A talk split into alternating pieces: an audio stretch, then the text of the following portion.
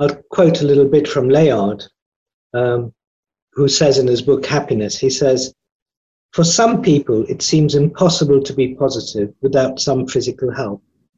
Until 50 years ago, there was no effective treatment for mental illness. So these two sentences really encapsulate all the difficulties um, with the CBT thesis. The first is the supposition that we should be happy. Mm. The second is that if we're not happy, it is because we're suffering from a mental illness. Mm. And what follows from that is that the uh, solution, the cure for this mental illness, is CBT. Hello, and welcome to another in our Human Givens podcast series. Today, we're listening in on a fascinating conversation between Ivan Tyrrell, who's co founder of the Human Givens Approach and director of Human Givens College, and Farhad Dalal, who is a UK based psychotherapist and author. Farhad's book, which is called CBT The Cognitive Behavioural Tsunami Managerialism, Politics, and the Corruptions of Science, is a robust, detailed, and psychologically sophisticated critique of the frightening place where modern managerialism, regulation, and compliance have taken us. And as one reviewer wrote, is a masterful analysis of the hidden forces, delusions, and tyrannies which corrupt and toxify science. In this podcast, we invite you to listen to two independent minds, Ivan Tyrrell and Farhad Dalal, quietly discussing the CBT tsunami Thank you very much, Farhad, um, for agreeing to have a chat about your wonderful book. I think it's a very important book. It's about uh, the, well, it's called the CBT, the Cognitive Behavioral Tsunami. Um, and you talk about the cognitive or the CBT delusion. Uh, and I thought it'd be quite good just to, if I just read a paragraph near the end of the book which sums up the delusion. Let's start with talking about the cognitive delusion. Uh, the delusion that modern humans are primarily cognitive, rational decision making beings. The delusion continues. Thoughts precede emotions and are separable from them. Emotions arise when they're triggered by thoughts. Thoughts, cognitions, themselves consist of the perception of the situation one finds oneself in, and the emotions are the response of that perception. In effect, mental life is said to be able to control emotional life. Irrational thought and perceptions produce problematic emotional states. Each kind of irrational perception constitutes a specific mental disorder and is listed in the DSM. Each of the irrational perceptions and cognitions can be corrected by a specific CBT treatment. Once corrected, once cognition matches reality, then the emotional life falls into line and the person is in recovery. This is readily achievable in anything between six and 20 sessions. Here endeth the delusion. That's, I thought that was a wonderful paragraph, beautifully written. And I, would really like to discuss all sorts of things to do with managerialism and mm. um, the way managers now get paid much more than people doing the actual work and all that sort of thing. Because I think this is one of the greatest scandals of the NHS and uh, just about every organization is target obsession disorder. Yeah. And yeah. Uh, that should be in the DSM too. Yes, it should, shouldn't it? Yes, but I don't think they put it in because it uh, it undermines their whole rationale of yeah. the pact that you describe between CBT practitioners and managers. Yeah. So, um, why did you write this book? Well, I wasn't really looking to write this book, but um, as I uh, I was just looking a little bit into CBT whilst I was writing something else, and what I uh, came across was uh, so incensed me essentially, and um, to discover that the great the great new therapy was essentially built on fake news. Mm. Um, so uh, maybe I can tell you about one of the triggers for the book um, before the book was even an idea, which is we attended here locally a, a conference on happiness, which uh, Layard was a part of, on the science of happiness. And when we came to the conference, when we arrived, we were greeted with people holding placards saying, Get free hugs here. And uh, through the um, conference, it turned out that the science of happiness had discovered that uh, happy people tended to have more physical contact than others. And so um, this um, was reverse engineered to decree that one could make oneself happier by hugging others. So, even strangers. So, it seemed to me that this was a bit like noticing um, that when dogs were happy, they wagged their tails. And then presuming from this that if one taught unhappy dogs to wag their tails, they would become happy. So, so it takes something um, like hugging and it instrumentalizes it mm. and turns it uh, into a technique. Um, it's, it strips it of all meaning because I hug others as an expression of my feelings towards them. I don't hug, hug others in order to make myself feel better, although I might, but that's not its primary um, intention. I'll quote a little bit from Layard. Um, who says in his book Happiness, he says, For some people, it seems impossible to be positive without some physical help. Until 50 years ago, there was no effective treatment for mental illness. So these two sentences really encapsulate all the difficulties um, with the CBT thesis. The first is the supposition that we should be happy. Mm. The second is that if we're not happy, it is because we're suffering from a mental illness. Mm. And what follows from that is that the uh, solution, the cure for this mental illness is CBT. Hmm. Yeah. yeah, well, I, I, I, think that that's very interesting, uh, and, and the, the fact that um, they they reduce or try to reduce. This is something I'd, I'd like you to comment on. Um, human feelings to numbers, and yeah. therefore making it scientific when it isn't scientific. You know, there's no yeah. way that you can you can do that. Um, and uh, and and that gives them the excuse of saying this is evidence based. Yeah. And uh, this is something that all uh, good therapists face a problem with. It. They say, "Is this evidence based? What you're doing?" Mm. We've faced, you know, and we say, "Well, you know, you can actually see what's happening, yeah. And that is evidence. You know, it's it's it's radical truth. You know, you can see it." And, and, and that means if you've got things reduced to numbers and targets, you need managers. Yeah. And, and then you end up with managerialism, as you talk about in great, beautiful, well written critique. So the, the, thing that makes it uh, scientific is um, rather than just ask you, How are you? or Are you feeling a bit down? If I ask you, on a scale of 1 to 10, tell me how depressed you are, because you answer with a number, that gives the impression that this subjective state is now uh, an objective measure. Yeah. But you've just given me, you know, you could say I'm very, very, very depressed. Mm. You could say number eight. Mm. But the second one is construed as scientific, and the first one as just ordinary uh, conversation one of the big factors, I mean, we, when we ask people how they're feeling uh, on, about their emotional needs, they they will say, "Well, I'm I'm on a I'm three at the moment," yeah. and then they can meet somebody in the afternoon to two hours later, have a lovely time out with them, have an ice cream and so on, and suddenly feel that they're getting their emotional needs better met. So the whole thing is is constantly fluctuating. Yeah, it has to do with the very idea of evidence mm. because it's not evidence. It's not evidence per se. Evidence isn't a self-evident category. Mm. Uh, only certain kinds of evidence become acceptable. And in the book, I use the um, example of the neem tree. Um, oh yes. So for four, two, you know, thousands of years, Indian farmers have used the neem tree or elements of it as a pesticide.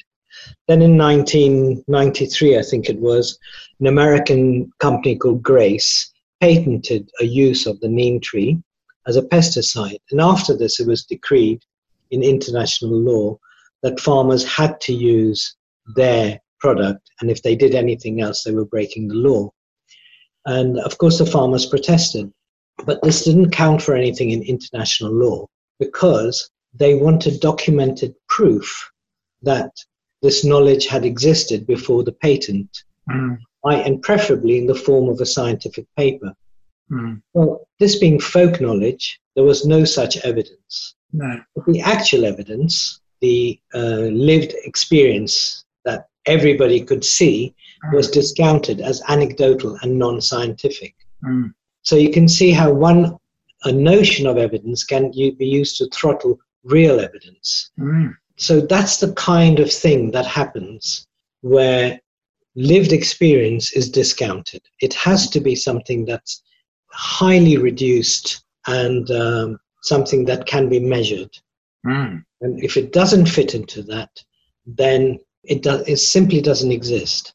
Mm. And, and I think a, a lot of, a lot of the um, difficulties can be put down to the, the philosophy of logical positivism that Mm. arose in the 1930s. So science is positivist, which is well and good, and um, and by definition, it will only take account of what it can measure and objectify and so on. But when the logical positivists hit the scene, they went one further and they said, they actually said, well, for example, if I cannot um, prove the existence of fairies at the bottom of the garden, um, according to positive protocols, then I have to remain agnostic in relation to them. They might or might not exist. Mm. But logical positivists take the next step and they say, well, if it can't be measured, then it doesn't exist. Mm. And, uh, and moreover, that these are, um, it's nonsense. Mm. So it was on this sort of basis, say, that the behaviorists um, discounted notions of mind, will, cognition, and so on. They just dismissed them as nonsense. Mm. They said they didn't exist, they were illusory. This is something that we come across all the time. If something isn't published in a peer-reviewed journal, it's not Yeah. real. It's not true. Yeah. And and you, you write a very moving paragraph about how um, universities and the academic world have become v- factories for producing papers and as well as getting bums on seats as students. And, and are not interested in pursuing the truth. It's how many papers have you published? Yeah. And the papers, because of this philosophy, um, instead of sort of one person writing one brilliant new idea and publishing one paper in their entire academic career, it, that that um, they're discounted uh, and so squeezed out because they need to be publishing so many papers a year in. And uh, that's a terrible indictment of our university system when they are actually like factories Yeah, for producing papers. yeah. And the same system is used in CBT research. Mm. When um, um, psychology research is considered, if certain forms of therapy do not um, cannot be um, tested according to certain protocols, then the system doesn't remain agnostic towards them, saying we don't know whether this works or not, we cannot prove it. They actually say that these other forms of treatment are useless. Mm. So they take this extra step, which is uh, highly, highly problematic. that certainly happened to uh, the, the approach we take to dealing with trauma and uh, I mean, you can you can look at other things like storytelling. You know, storytelling has has healed people for thousands of years. Literally changed uh, the patterns in the brain of, of the listeners, so that they can see their way around difficulties, and um, and that is an ancient art. Yeah. But you can't put a num- numbers to it, so it doesn't get researched. Well, you could say psychotherapy is um, story building. Yeah, it is. We build, um, and uh, you know, then it becomes a school, and it's called narrative therapy, and so on, and then it becomes rigidified. But Mm. in principle, that's what we're doing, aren't we? Yeah. We're we're making links and stories out of um, We are sort of enriching the patterns in people's brains with Yeah. stories. And um, any good therapy will be doing that, whether it's using ex- physical experiences or uh, metaphorical experiences, you know, in stories and metaphors, Yeah. um, which are sort of central to good therapy. You know, you can't really be a therapist unless you're a storyteller. Yeah, yeah. Well, if they and if they did do it, it becomes a bit like marking an English essay these days. You know, you have to show an example of this. You have to show again. It will become so reductive. Yeah, um, It will stop being a story, which is it will stop having flow. Without yes, flow, you cannot have a story. yes. Um, I know. And the thing about a story that helps somebody is um, that it can pop into the head of the therapist um, from nowhere. You know, it's not it's not something they've learned. It just pops in, and and and there's almost like a telepathic communication between the therapist and the person that they're talking to, and and it works seamlessly.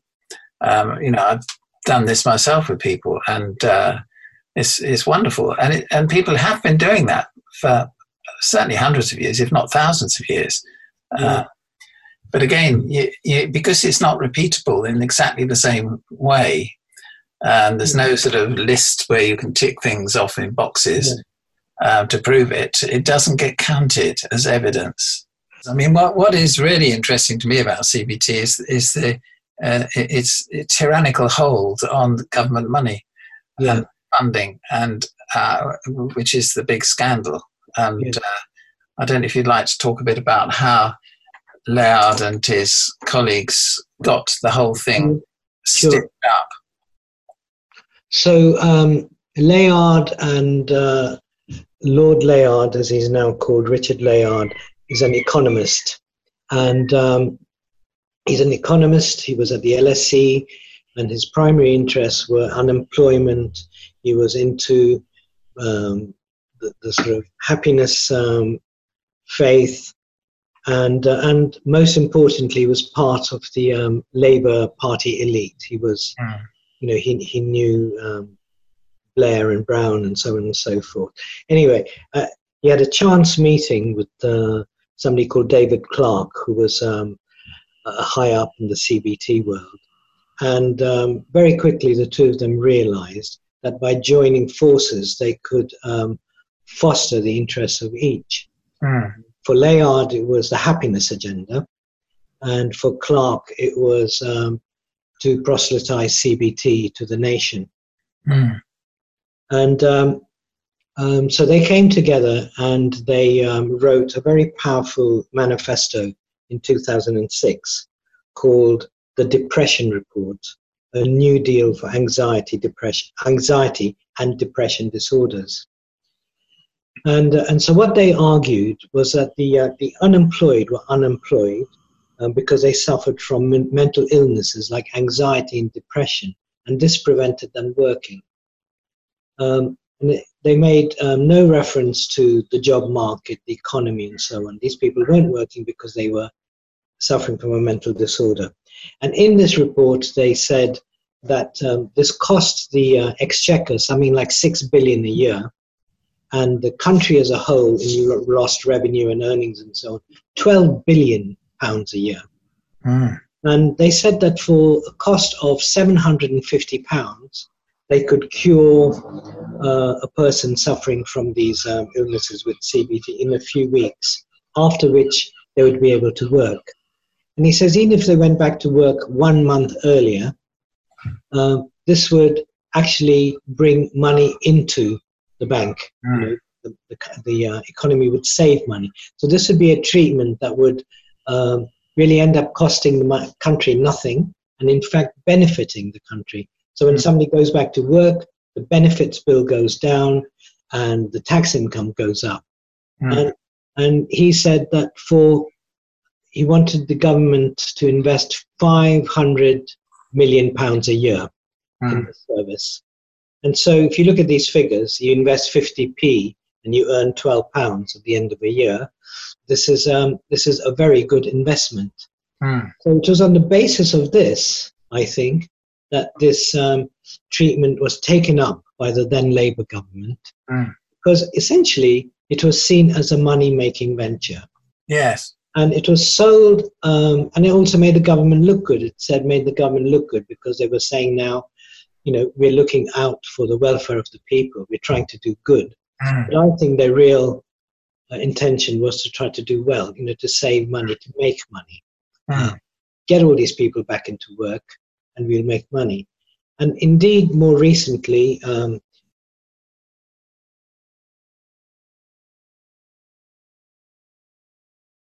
in the time of the Conservative government, they were um, one, and there was a big furore about this. They were going to um, uh, take CBT treatment into um, unemployment centres, and people had to subject themselves to this, or else their benefits would be stopped. Yes, yes. There was a big furore about this, and they didn't follow through on it. But it is the promise that was made at CBT's launch Mm. fits with uh, the way it started. Mm. Uh, it's very interesting and very revealing about how easy it is to con politicians with if you have something um, that appears to make money, appears to be doing good, and can be presented in such a way that puts them in a good light. Yeah, Uh, they will give millions and millions and millions of pounds to these people of our, of our money. Yeah. But the, the, the actual reality of CBT is that the research into it has been totally um, discredited by yourself and others who've actually looked at the results of uh, what they publish as proof of the effectiveness of CBT. Would you like to talk a bit about that? okay. Perhaps we should just say what CBT, treat, CBT treatment is. Yeah. So, so let's start there. So CBT says that uh, events take place in the world. Hmm. We interpret it through something called cognition, uh, after which we have an emotional response. Hmm. And uh, and what CBT presumes is that the problem in this whole scenario is cognition. Mm. So, uh, two people experience the same uh, ex- same event differently. You know, you get depressed, and I cope with it. Mm. So, what's wrong is that you your something's up with your cognition. So, Mm. CBT treatment uh, tries to train you to have different kinds of thoughts, so that you will have different sorts of feelings. Essentially, I think that's what it boils down to. 2nd wave CBT. Um, so, so it's a sort of control. It's learning to control your uh, inner life, and indeed, Layard says exactly that. And I quote him here. Uh, he says, uh, "Human beings have largely conquered nature, but they have still to conquer themselves." And another place, he says, "The inner life determines how we react to life. So, how can we gain control over our inner life?" So, the whole idea is uh, control. Then they fashion these um, treatment packages, you know, which will be we'll do X, we'll do Y, we'll do Z, and so on and so forth. But the treatment packages themselves are not tested. You know, they're sort of a a, they become a, a given. It's a the, the hypotheses behind those are not tested. They're, in effect, they're articles of faith. Mm. So these um, uh, treatments are now tested in the usual way, put through some trial. Um, but unlike um, medical trials, the numbers of people uh, in these um, um, so-called trials are minuscule. You know, 20 people, 50 people, 100 people, and so on and so forth. So um, um, some are given the, the treatment, and some are um, they call it Tau treatment as usual. They're just they're just against doing nothing. So treatment versus doing nothing. hmm They proclaim this to be a randomized controlled trial. It is not at all. It is, it is, it is not a, it is not a randomized controlled trial because everybody knows whether they're getting a treatment or not. Mm. Is very clear. So here's a piece of research which they ignore. And the piece of research is that if you do anything, the person feels better compared to nothing. So they tested um, uh, medication, placebo, some form of therapy, and something else versus doing nothing. All those who received something did more or less did better than those who received nothing. Mm. So what this says is that every trial you do will come out in favor more positively towards the treatment because that that is how we are as human beings. Yeah, yeah. Um, so that's one thing. Then the pharmaceutical industry, meanwhile, in bed with the regulators, they, they've over the years, the decades, they've lowered the standards significantly. And um, somebody like um, Goldacre writes about that in Bad Pharma. There's a book called Cracked. Anyway, lots of people uh, talk about how the pharmaceutical industry has corrupted research practice. So one of the things, one of the norms now, is um, that a trial has to just demonstrate something called statistical significance for it to be considered uh, to be given a license by NICE, Mm. the regulatory body called NICE. and it requires just two trials to show statistical significance. Because with two trials, then apparently you've shown repeatability. Hmm. However, it is also the norm that there can be any number of trials. You know, they might do 20 trials because they before they stumble across two that are um, that show statistical significance. This is what they use, and and, it, and they're trying to change the system, but it is not really changing. The negative trials are just not published, Hmm. or they tend to be written up in ways that make it look like the outcomes are positive. Hmm. And then what happens is that later on, even when, and it's happened several times, the uh, the negative trials have been discovered. You know, two positive trials, eight negative trials. The medication still continues uh, to be licensed, Hmm. and that's what that's what the regulatory authorities say. We're only interested in the fact that there were two positive results. Hmm. So that that is the, the corrupt system that is being employed by CBT. Well, it's one of the corrupt systems. There are others, aren't there? How um, they they the other one that you, you talk about as well, other people have spoken about, but it, it is um, where they send say one hundred and seventy thousand people for treatment, but only end up um, dealing with a very very small percentage of actually people who actually go along for a second session because they weren't at all happy with the first one Yeah, or didn't even like the sound of the treatment, so they didn't turn up. And yet, so they ignore all those, which is uh, that's another type of deception, isn't it? yeah, and it's uh, again other people have done a lot of work on this, and I mention it in passing. Um, you know, so um, I don't know. I, I think it was true. I think one figure. I think I'm remembering this right. Is that out of every eight people that um, volunteered to take part in depression trials, only one was selected. Yes. So, so seven don't fit.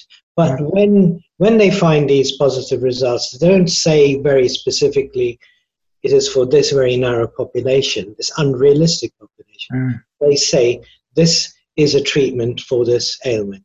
mm, They mm. they work on 10 out of 100, but then they claim it applies to the entire 100, Mm. and including the 90 that they've just excluded.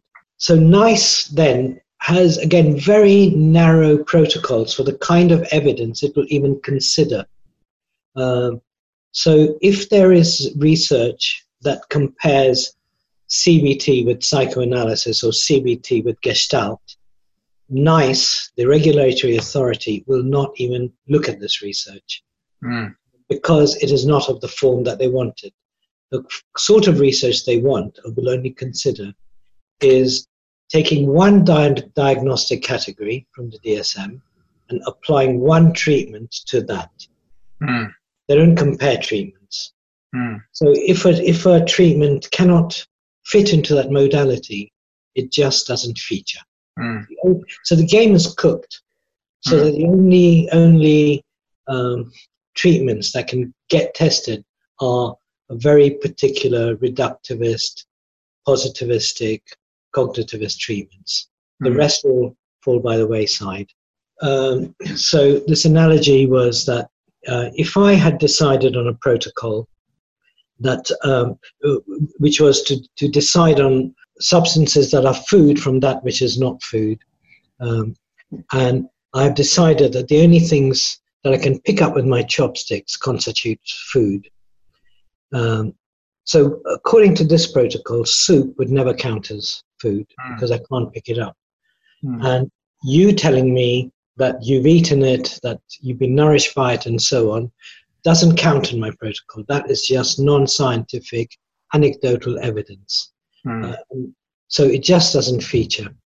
So I think most therapies, and certainly the kind of therapy I um, practice, would be a soup to Mm. this this kind of positivist protocol. So Mm. I just can't even enter the paradigm. Mm. But there are people who are trying to, um, particularly um, some of the psychodynamic schools, they try to enter the paradigm. But in order to do that, they've had to, in a way, solidify their soup, re- turn it into something substantial that they can pick up with positivist chopsticks. Mm. In doing that, they have turned it into something it was not before. They've turned it into something else. So in a Mm. way, they have corrupted their own way of working in Mm. order to fit this paradigm. Mm. Um, so, you know, there are certain forms of therapy they're getting, but that is how they um, come to feature, you know, Mm. interpersonal therapy, as it's called, and Mm. so on. And, and CBT itself, because it's um, you know in practice not seen to be very effective, it has to add on things like CBT mindfulness, for example. They they add relaxation as part of the treatment because uh, when people relax, they start to feel better and uh, can absorb other ideas and so on. And it's no longer CBT; it's bringing in ancient techniques to try and improve it, which Yeah. again is a is a sort of an indictment of their basic understanding that it's um, uh, thought that's affecting emotions. Whereas if you're calm, if you've been calmed down, you can see the bigger picture more easily um, Yeah. and uh, be helped that way. Yeah, yeah. So that is the case that um, there are um, CBT is not one thing. There are several different fo- versions of it. Yeah. and they're in conflict with each other, but they're all called CBTs. So there is um, the first so-called um, phase of CBT they called was behaviorism. Then um, Aaron Beck uh, discovers that the mind is involved in how one experiences things. We're not just reacting mindlessly to stimuli. So that is when cognitivism gets bolted onto behaviorism, and we have the uh, second phase of CBT, and that's the thought control one. Um, the ethos of this third wave is of um, acceptance. Mm. So they they um, promote things like compassion, acceptance, mindfulness, and so on. Whereas the second wave is that of control. Mm. They're both called CBT. Mm. And what makes them CBT, I think, is that they are tested in a certain way, that or they're allowed to be, that they can be manualized, Mm. and and and uh, it is, is helpful if they have the term cognitive in it somewhere in the name of it. So very different things get put into the same bucket. One for treatment, uh, or the ethos of it, contradicts the basis of another one, but they all carry on. Mm. Uh, it's it it's uh, it's very strange the way that's happened and how it's squeezed out um, other approaches to therapy and quite distressing for those of us trying to do more effective therapy in other ways. Yeah, You've talked a bit about how the CBT narrative is a political one, uh, but it is a political one, isn't it? It's Yeah. um, I find that really disturbing in a sense because you've got these elements of control and acceptance. In other words, the fact that you've lost your job and uh, you're behind with a mortgage and all those things are not really bought into the equation. You know why- why you're worrying. You know, which is making you anxious and and then producing you know these depressed symptoms. Yeah. Um, and In- that really suits politicians, doesn't it? Because they're, they're not to blame. It's it's your thinking that's wrong, not us. yeah. And this is this is where, I mean, I think it's no coincidence CBTs come to flourish in the time of neoliberalism. Mm. um, because it's exactly that, you know. So the, the neoliberalists argue for privatization, so our health services being sold off. They argue for the bottom line and efficiency. So they say, you know, a if you leave institutions alone, um, the, weak will go to the wall. The most efficient will survive. and a social Darwinism Mm. and um, and so you know then they outsource things um, quality the, the sort of quality of service is reduced people become made redundant you know the usual sorts of things where Yeah. factories are shut down in manchester and they move to china so Yeah. people get anxious depressed distressed very understandably they Yeah. become unemployed but none of that features in the narrative the narrative says it's unfortunate. You know, if they, only they tried harder, uh, Mm. they would get into employment. Yeah. What's his name said once famously, you know, get on your bike. Yes. bike and find a job. Yes. So um, research is uh, habitually amplified. Mm. And one of the ways it's done is that the, uh, the, the results are uh, put out in ways that are um, relative rather than absolute. And to explain what I mean, I use the analogy of the lottery. Mm. So if I buy one lottery ticket, I have a chance of 1 in 14 million winning the lottery, something like that. Now, say I buy two tickets, I could say that I have doubled my chance of uh, increasing the lottery, or increased my chances by 100%, which Mm. sounds quite impressive. That's the relative increase relative to the one ticket.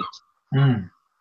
If I buy 10, I'm increasing by 1,000%, but only relative to that one ticket. Mm. But in absolute terms, I've only increased my chances of 1 out of 14 million to 2 out of 14 million. Not Mm. very much at all. So, one of the ways researchers publish is that they use the relative figure, not the absolute one. Mm. Um, for example, a well regarded third wave treatment is called dialectical behavior therapy, DBT. So within 10 years of its introduction, there were over 25 data driven scientific papers that were published in uh, support of this treatment. So it looked very, very promising. But then a um, researcher called Scheel, I think it was Scheel, um, discovered that each and every one of these 25 studies drew on data from the original study. And all, almost all of them were written by members of the original research group. Gosh. And the numbers, the sample size in the original research, there was, I think, about 24 in the DBT group and 22 in the control group. And all the sort of subsequent studies that drew on that, you know, they, they took smaller and smaller fractions of people, and they were down to 13 or fewer uh, members. So all that research that looked so fantastic that was published on DBT uh, is based on that sort of sample size. That shows, well, throws a light anyway. It does, and it parallels what happened with uh, the development of uh, antidepressant drugs, doesn't it? Where Yeah. it's exactly the same sort of thing. Yeah, there is still.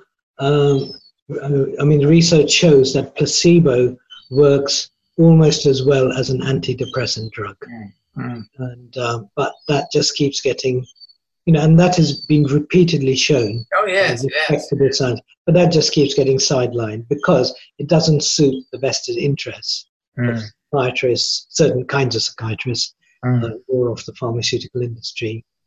Um, The, the vested interests supporting CBT, I, I would say, include university psychology departments, anyone in management uh, involved with human resources and welfare and all that sort of thing, Yeah.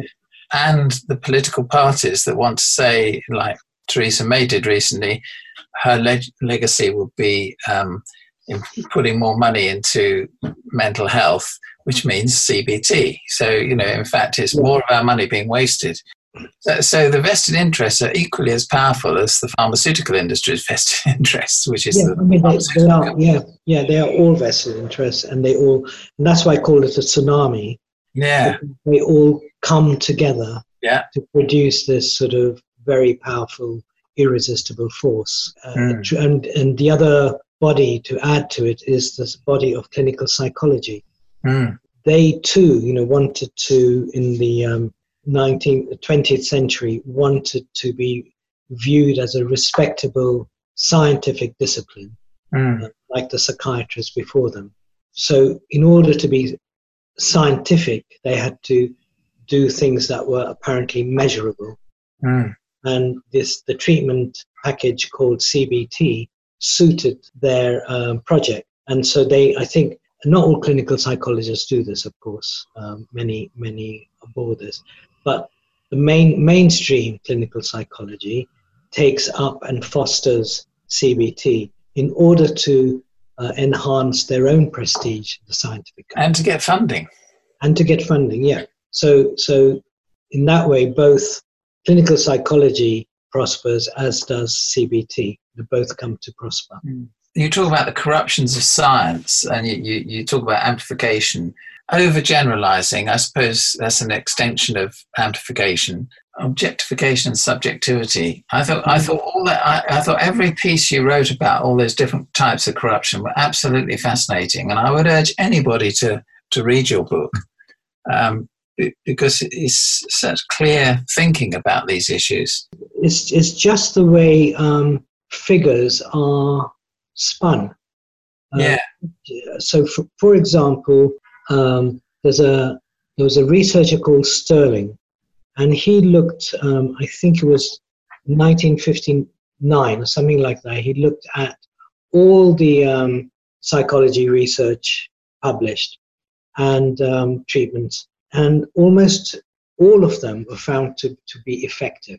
You know, according to the they were all statistically significant, which is this p figure. You know, p should be less than 0.5. And he says that's remarkable, you know, that it, it must be that something called p hacking is taking place, i.e., calculations are being done in ways that make, um, and it's always possible to do calculations that demonstrate that your treat that your outcomes are mm. p less than 0.5. Yes, you tell a story about somebody who was dis- disappointed in the results of his research, and he got talking to one of these P hackers and said, "Oh, we can make that turn into whatever you want it to," yeah. you know, and yeah. that's a terrible thing. You know, it's not science. One of one, I mean, my last chapter is um, I call that statistical spin linguistic obfuscation, and that looks at specifically mindfulness-based cognitive therapy. So this is a third wave therapy. Mm and um, there were two publications, both which had similar findings. And so they'd reached the scientific holy grail, replicability, and it was they were given a license by NICE. Hmm. Um, so I looked, you know, so it looks impressive at first sight. But when you um, look further into the um, into that research itself, yeah. so MBCT talks about in some moments it talks about prevention, and in some moments it talks about reduction. So sometimes they're promising preventing depression, and at other times they're pre- uh, presenting a reduction. And when you look at it, um, what they're promising actually is not a cure or recovery at all. It's just a reduction in the symptomatology. Mm. So if you were saying previously, I'm depressed on a scale of eight, and if you said now you're depressed on a scale of four, then that would be that would constitute a um, positive outcome. You're mm. still depressed, only less depressed. Mm. So that's one thing. Then uh, it seemed like this actual treatment, when to the general population that they were studying, was only about one out of 14 people it seemed to help. Mm. But they never cite this this figure in the paper at all then for some mysterious reason, and the reason remains mysterious, those who'd suffered from depression three times previously and had recovered, when they went through this treatment, MBCT, there was less likelihood of them relapsing. Mm. Right? So, okay, that's an interesting finding. And uh, then the actual statistics that they work out, they said they will relapse 39% less but when you, but again, this figure is the relative figure. When you look at the absolute figures, the reduction is 25%, not 39. So that's one thing. Another thing that happens in this paper is this 39%, as they write their um, descriptions, in one paragraph, it becomes almost a half. So 39% in words is written, it becomes almost a half. A few paragraphs later, the almost disappears and it becomes a half. Gosh. And then a few paragraphs later, well, a half is 50%. So we have 50% in figures. Mm. And if you go to the MBCT website, this is what you find 50%. Mm. Mm. Actually, it's 25%. And then for this very peculiar population. Mm. Then both papers also show that people who'd suffered depression twice or less after going through this treatment, they relapsed more after the treatment, actually made them more ill. Mm. But then they say, but we've done an analysis on this, and these figures are not statistically significant, so they are meaningless. But both, both studies reproduce the same finding. Those who had suffered twice or less, two or less, their chances of falling ill later, in their definition, Hmm. increase and increase substantially. Mm. But they have ways of writing. This is the obfuscation. It is. I mean, it's astonishing that that, that goes on. I mean, uh, there was a the book written. I don't know if you call it. It's called the Buddha Pill. uh, uh, If you if you read it, No. these people who are really into meditation and mindfulness and all that sort of thing, they started to hear stories about how people were having psychotic breakdowns as a result of doing mindfulness and um, all, all other kinds of problems that were resulting in. And mindfulness has always been sold as something harmless and wonderful. Yeah. But in fact, with certain types of people, it's the exact opposite. It's very dangerous Yeah.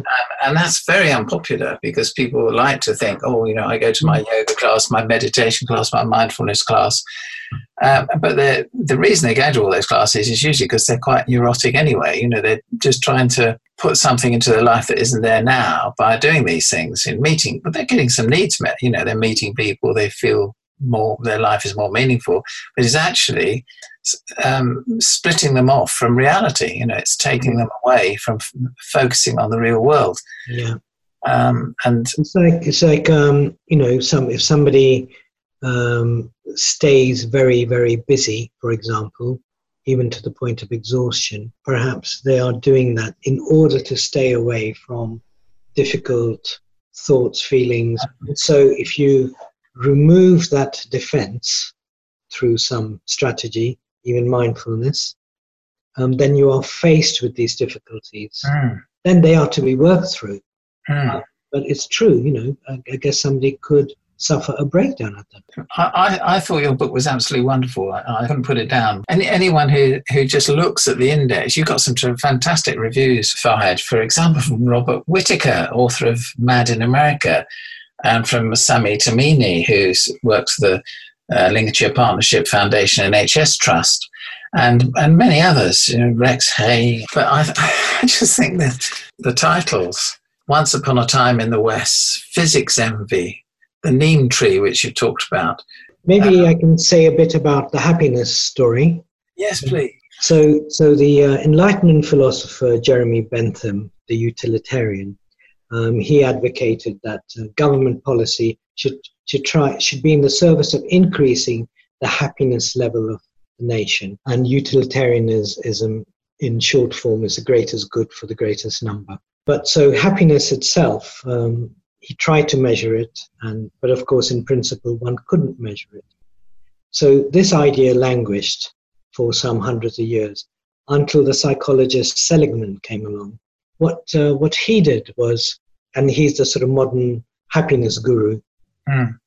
And, and when he started out his career, he started out his career um, giving electric shocks to dogs in situations that they couldn't escape from. Mm. Then um, he put them in situations that they could escape from and gave them the self same shocks. And they didn't try to escape. So he said they had learned helplessness. Mm. Um, this was his great finding. And he said that um, learned helplessness was a form of depression. So, so this is how, and depression is the opposite of happiness. Mm. So this is how this got uh, formulated. So this is how hap- happiness then sort of comes back into onto the modern scene. And then because people can do brain scans and they can see bits of your brain lighting up when you're happy and you're sad, Mm. this makes happiness now an objective phenomenon, Yes. and everybody gets very excited.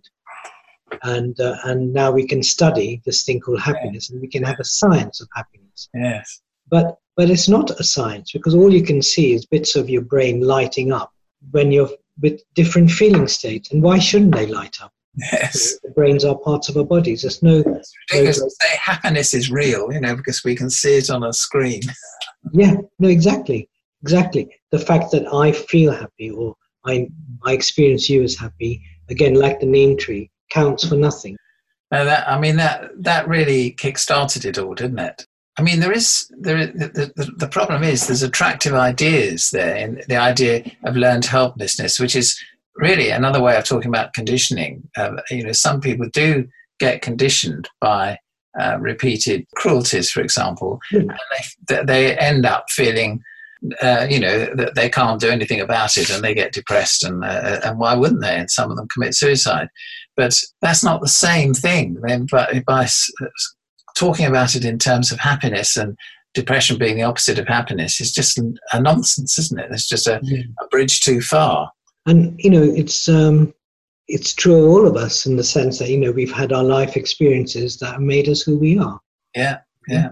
In that sense, and and I think in this work we're sort of trying to come to an understanding of that story and history, mm. and and to some degree, not liberating ourselves from it, but you know, freeing ourselves so that it becomes more conscious. Mm. We gain more knowledge mm.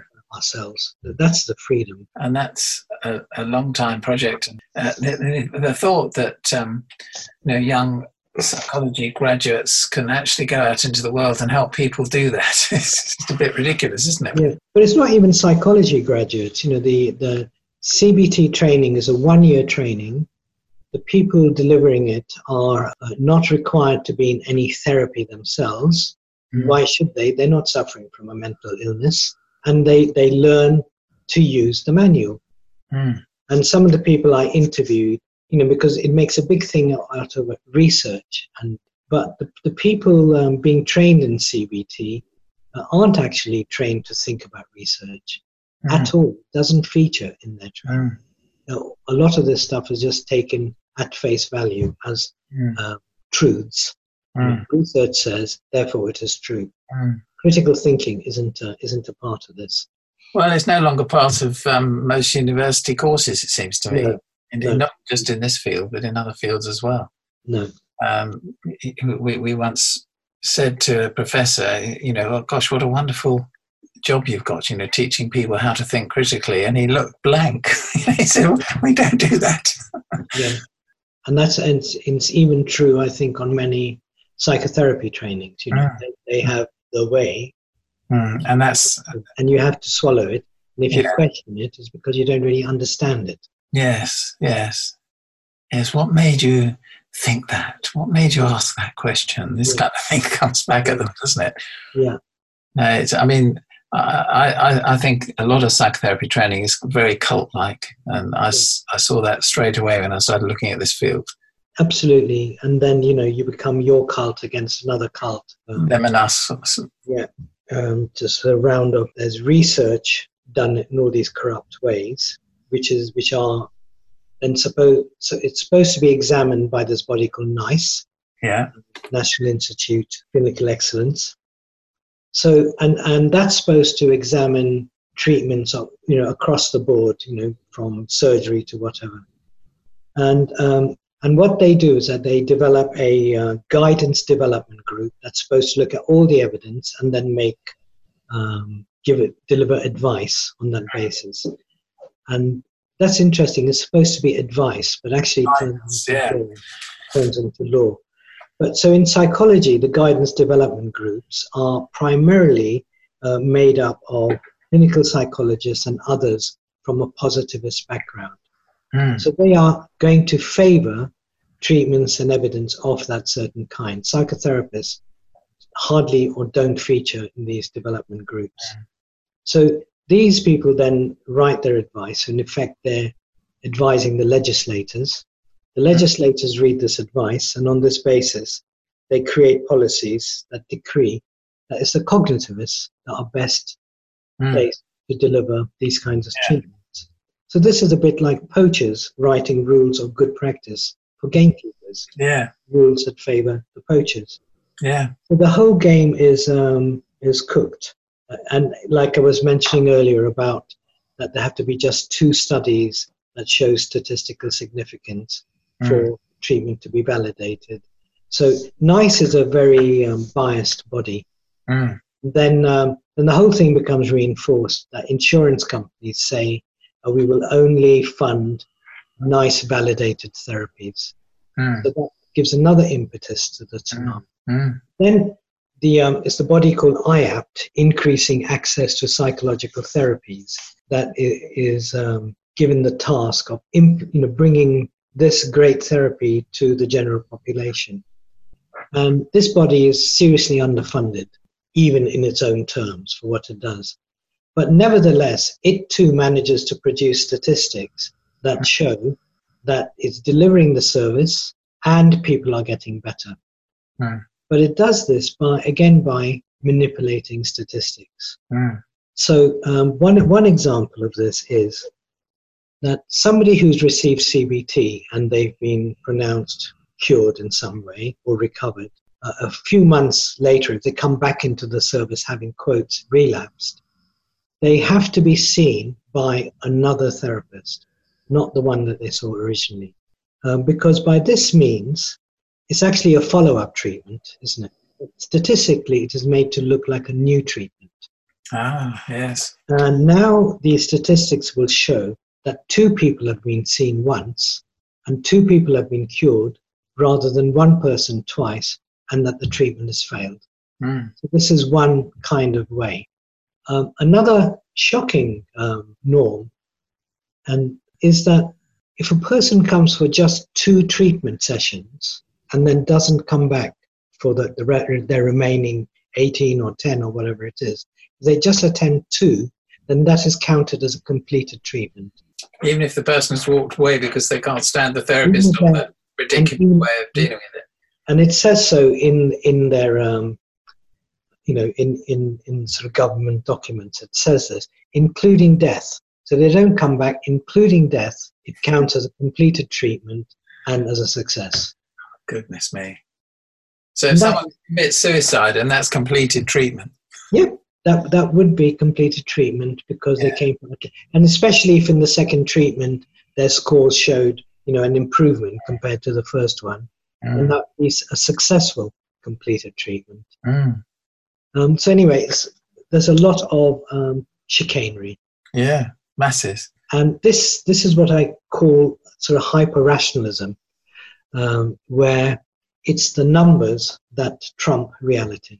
Mm. Numbers trump experience. Mm. Only the countable is allowed to count. Mm. And this hyper rationality is is um, infecting everything, isn't it? Now, I mean, it's, Yeah. it's going in all a- aspects of political policies to do with transport, education.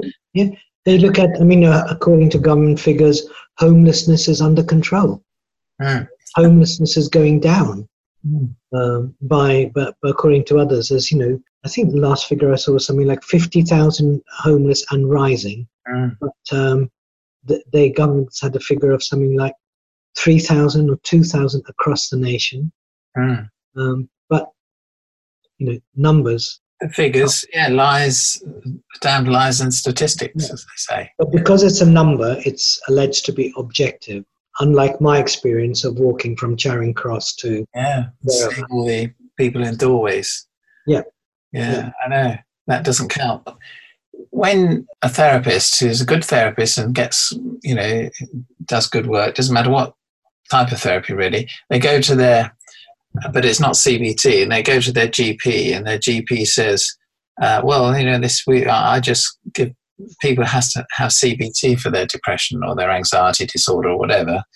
Um, well, what could therapists do about that? I mean, can is there any way to uh, to survive the tsunami, as it were, or fight back? well the, the whole system is corrupt isn't it Yeah, I know. So in, in, when it's like when it's systemic at such a deep level It is. I mean, uh, that's something they have lots, always having um, articles about some, some depressed celebrity or uh, Yeah, someone who's an addict, or, pop yeah. star or something, and they always say, the journalists always say, you know, uh, they CBT is the answer to this, and Yeah. they've been indoctrinated with it. Yeah. yeah so it's sort of a self-reinforcing rhetoric isn't it Yeah, it is. um, I'd like to end on a positive note there. You know, well, there must be something that we can do about this. Um, you know i suppose this this book is is one attempt to do Yeah. something about it and um, and thank you for your appreciation you know i'm i'm in private practice so i have the luxury of being able to do um, whatever it is I do. But it is, I think, say certainly in places like Sweden, where um, they too, uh, you know, CBT swept the board and killed off pretty much everything else. Slowly, the chickens are coming home to roost. Yeah, they started doing outcome research, didn't they, and found that it hadn't made any difference to the yeah. yeah. So yeah. yeah. In, in the process, but you know, a lot of good therapy that existed before has all just been killed off. Mm. So um, this weed now dominates the mm. field. Mm. Um, I I uh, I don't know. I'm sorry, I can't um, strike a more positive. It's unfair to ask you to solve the problem. I'm assuming that the fact that it actually doesn't do what it says it does, you know, eventually will come through. Yeah. And, and I think so. And like you mentioned earlier, people have common sense and they can see it. And, uh, uh you know, and that's why a lot of people don't go along. They they're sent off to a CBT person. They may go once, and they say, "Well, that well, that doesn't mm. deal with my um, the fact I can't pay the mortgage because I've been made." Well, what's that got to do with anything? Yeah, people know this and they talk about it. You know, I, I, I mean, it is it is everywhere. I had a, a person come to me um, recently who said, I need to find a different way to think about things, which is the CBT ethos. I need, to, and because if I can think differently, then I will cope with the situation. Mm. So it's trying to teach people to be unha- to be happy in unhappy circumstances. And it's in schools, you see now. Yeah, yeah. You know, that's that whole philosophy. Mm. Yeah, and you can choose, you know, according to this philosophy, you can choose what to think and what to feel yeah and therefore what to feel you can you can choose thank you so much to farhad and ivan for sharing their knowledge and thoughts on this situation farhad's book is available to listeners at a discounted rate through the link provided on this podcast page Many thanks for listening. Please do share this and our other podcasts with anyone you think will benefit from listening. Bye for now.